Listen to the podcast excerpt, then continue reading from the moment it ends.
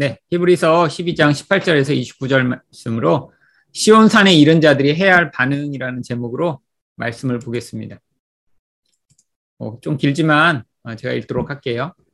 너희는 만질 수 있고 불이 붙는 산과 침침함과 흑암과 폭풍과 나팔 소리와 말하는 소리가 있는 곳에 이른 것이 아니라 그 소리를 듣는 자들은 더 말씀하지 아니하시기를 구하였으니 이는 짐승이라도 그 산에 들어가면 돌로 침을 당하리라 하신 명령을 그들이 견디지 못함이라 그 보이는 바가 이렇듯 무섭기로 모세도 이르되 내가 심히 두렵고 떨린다 하였느니라 그러나 너희가 이룬 곳은 시온산과 살아계신 하나님이 도성인 하늘의 예루살렘과 천만 천사와 하늘에 기록된 장자들의 모임과 교회와 만민의 심판자이신 하나님과 및 온전하게 된 의인의 영들과 새 언약의 중보자이신 예수와 및 아벨의 피보다 더 나은 것을 말하는 뿌림핀이라.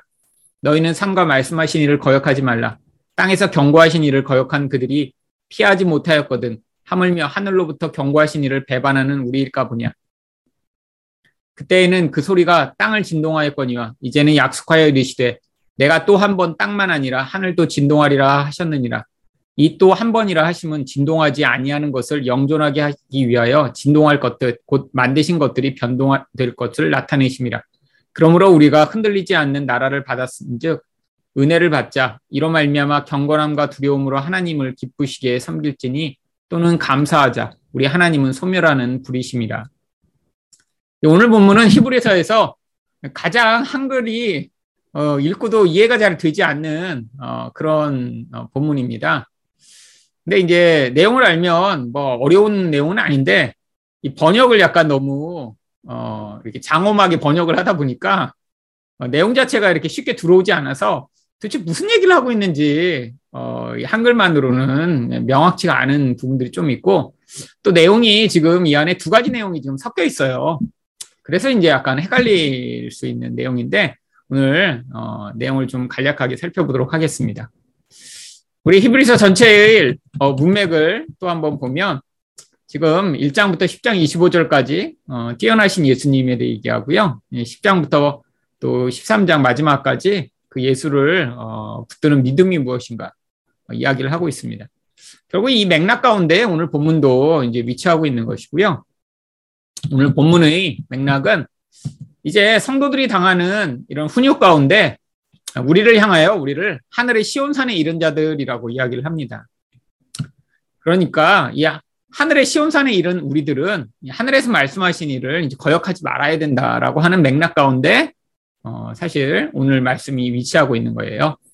이게 도대체 무슨 의미인가 이제 우리가 한번 살펴보도록 하겠습니다. 28절부터 20절, 21절까지 나오는 이 내용은, 어, 이게 과거에 이 모세가 시내산에서 언약을 받을 때의 상황을 여기 다시 기록한 것입니다. 이 시내산에서 하나님이 이제 임재하셨을 때, 이제 여기 나와 있는 일곱 가지 현상들이 이제 있었죠.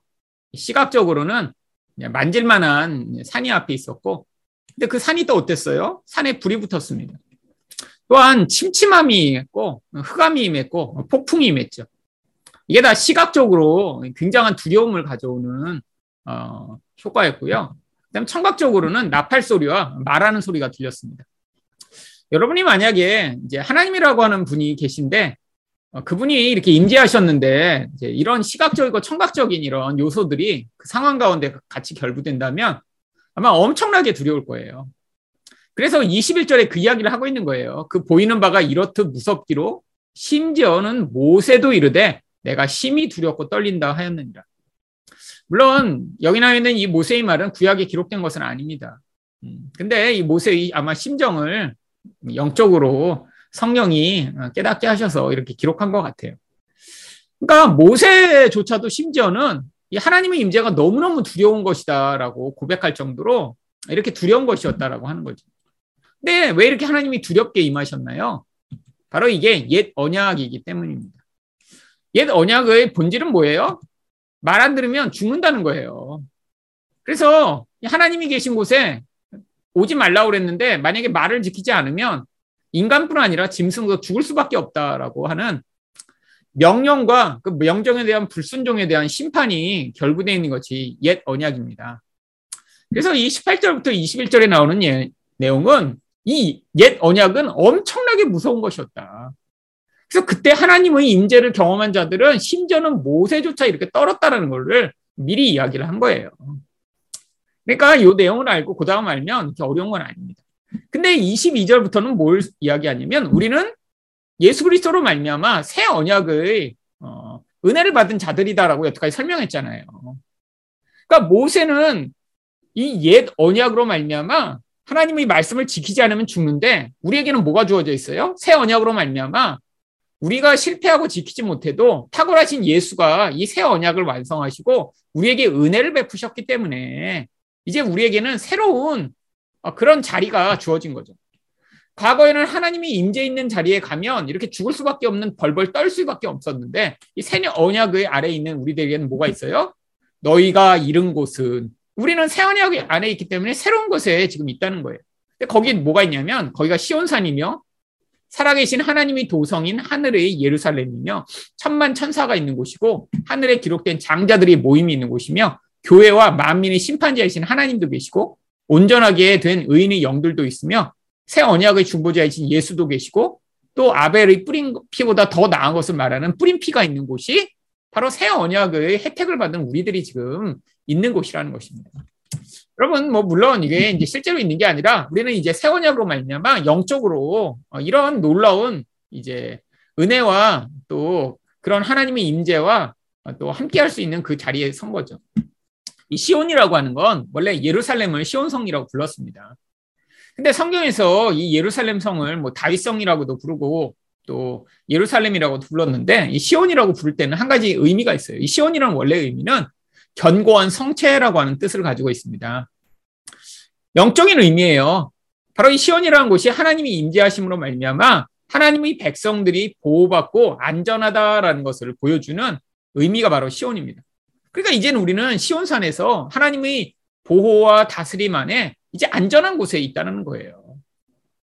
자, 이게 결국 하늘의 예루살렘이라고 하는 것입니다. 영적으로 우리는 하나님이 임재하신 하늘의 예루살렘에 있는 자고요. 또 우리와 함께 누가 있어요? 당연히 하나님이 계시니까 천만 천사가 함께 있죠. 근데 거기는 또 장자들이 모임이에요. 이 장자는 바로 하나님의 구원받은 백성들을 이야기하는 것입니다. 모든 복을 받은 자들을 여기서는 영적 장자라고 이야기를 하죠. 또 거기에 모든 하나님의 백성들이 연합인 교회가 있는 곳이고요. 근데 거기에 또 심판자이신 하나님이 계세요. 구약에서 옛 언약의 아래 있던 자들은 이 심판자인 하나님 앞에 다가갈 수도 없을 만큼 두렵고 떨었는데 이젠 이 심판을 예수님이 당하시고 우리에게 바로 은혜를 베푸셨기 때문에 이젠 심판자인 하나님이 계신 곳에 우리가 담대하게 나갈 수 있는 것입니다. 그러니까 이게 놀라운 축복이라는 거예요. 근데 거기에 또 누가 있어요? 바로 의인으로 영적인 존재가 된 바로 모든 하나님의 백성들이 또 거기에 있죠. 뭐 다 비슷한 말입니다. 그 다음에 거기에 누가 계세요? 새 언약의 중보자 예수가 계시죠. 여기서 제일 중요한 구절입니다. 모세가 어, 이렇게 옛 언약을 대표했는데 근데 여기서는 이제 새 언약의 중보자인 예수가 계시므로 우리가 떨고 두려워하지 않아도 된다는 거예요. 왜? 아벨의 피보다 더 나은 뿌린 피로 우리를 정결케 하셨기 때문에 우리가 의인이 되었고 우리가 장자들이 되었고 우리가 교회가 되었고 우리가 바로 이 하나님의 보호 아래 있는 영적 존재가 되었다라고 하는 것입니다. 물론 이게 바로 지금 이루어지지 않았지만 또한 지금 우리를 영적으로 하나님이 이런 자리에 어, 위치시키는 그런 놀라운 하나님의 영적 은혜를 이야기하고 있는 것입니다. 그러니까 두려워할 필요도 없고 떨 필요도 없다라고 얘기하는 거죠. 아, 그래서 바로 우리는 어떻게 해야 되냐? 이렇게 이미 영적으로 놀라운 은혜로 말미암아 이 심판자이신 하나님과 함께하기 때문에 우리에게는 어떤 어, 명령이 주어지냐면 이렇게 말씀하고 계신 하나님을 어, 거역하지 말라라고 이야기를 합니다. 근데 왜 거역하지 말아야 되고 우리가 순종해야 되는지 이유가 나오는데 바로 과거에는 하나님이 땅을 진동케 하셨어요. 아까 보았잖아요. 옛 언약이 주어질 때 온 세상이 폭풍과 하나님의 임재로 말미암아 떨며 진동하는 일이 있었습니다. 근데 하나님이 어떤 말씀을 주셨어요?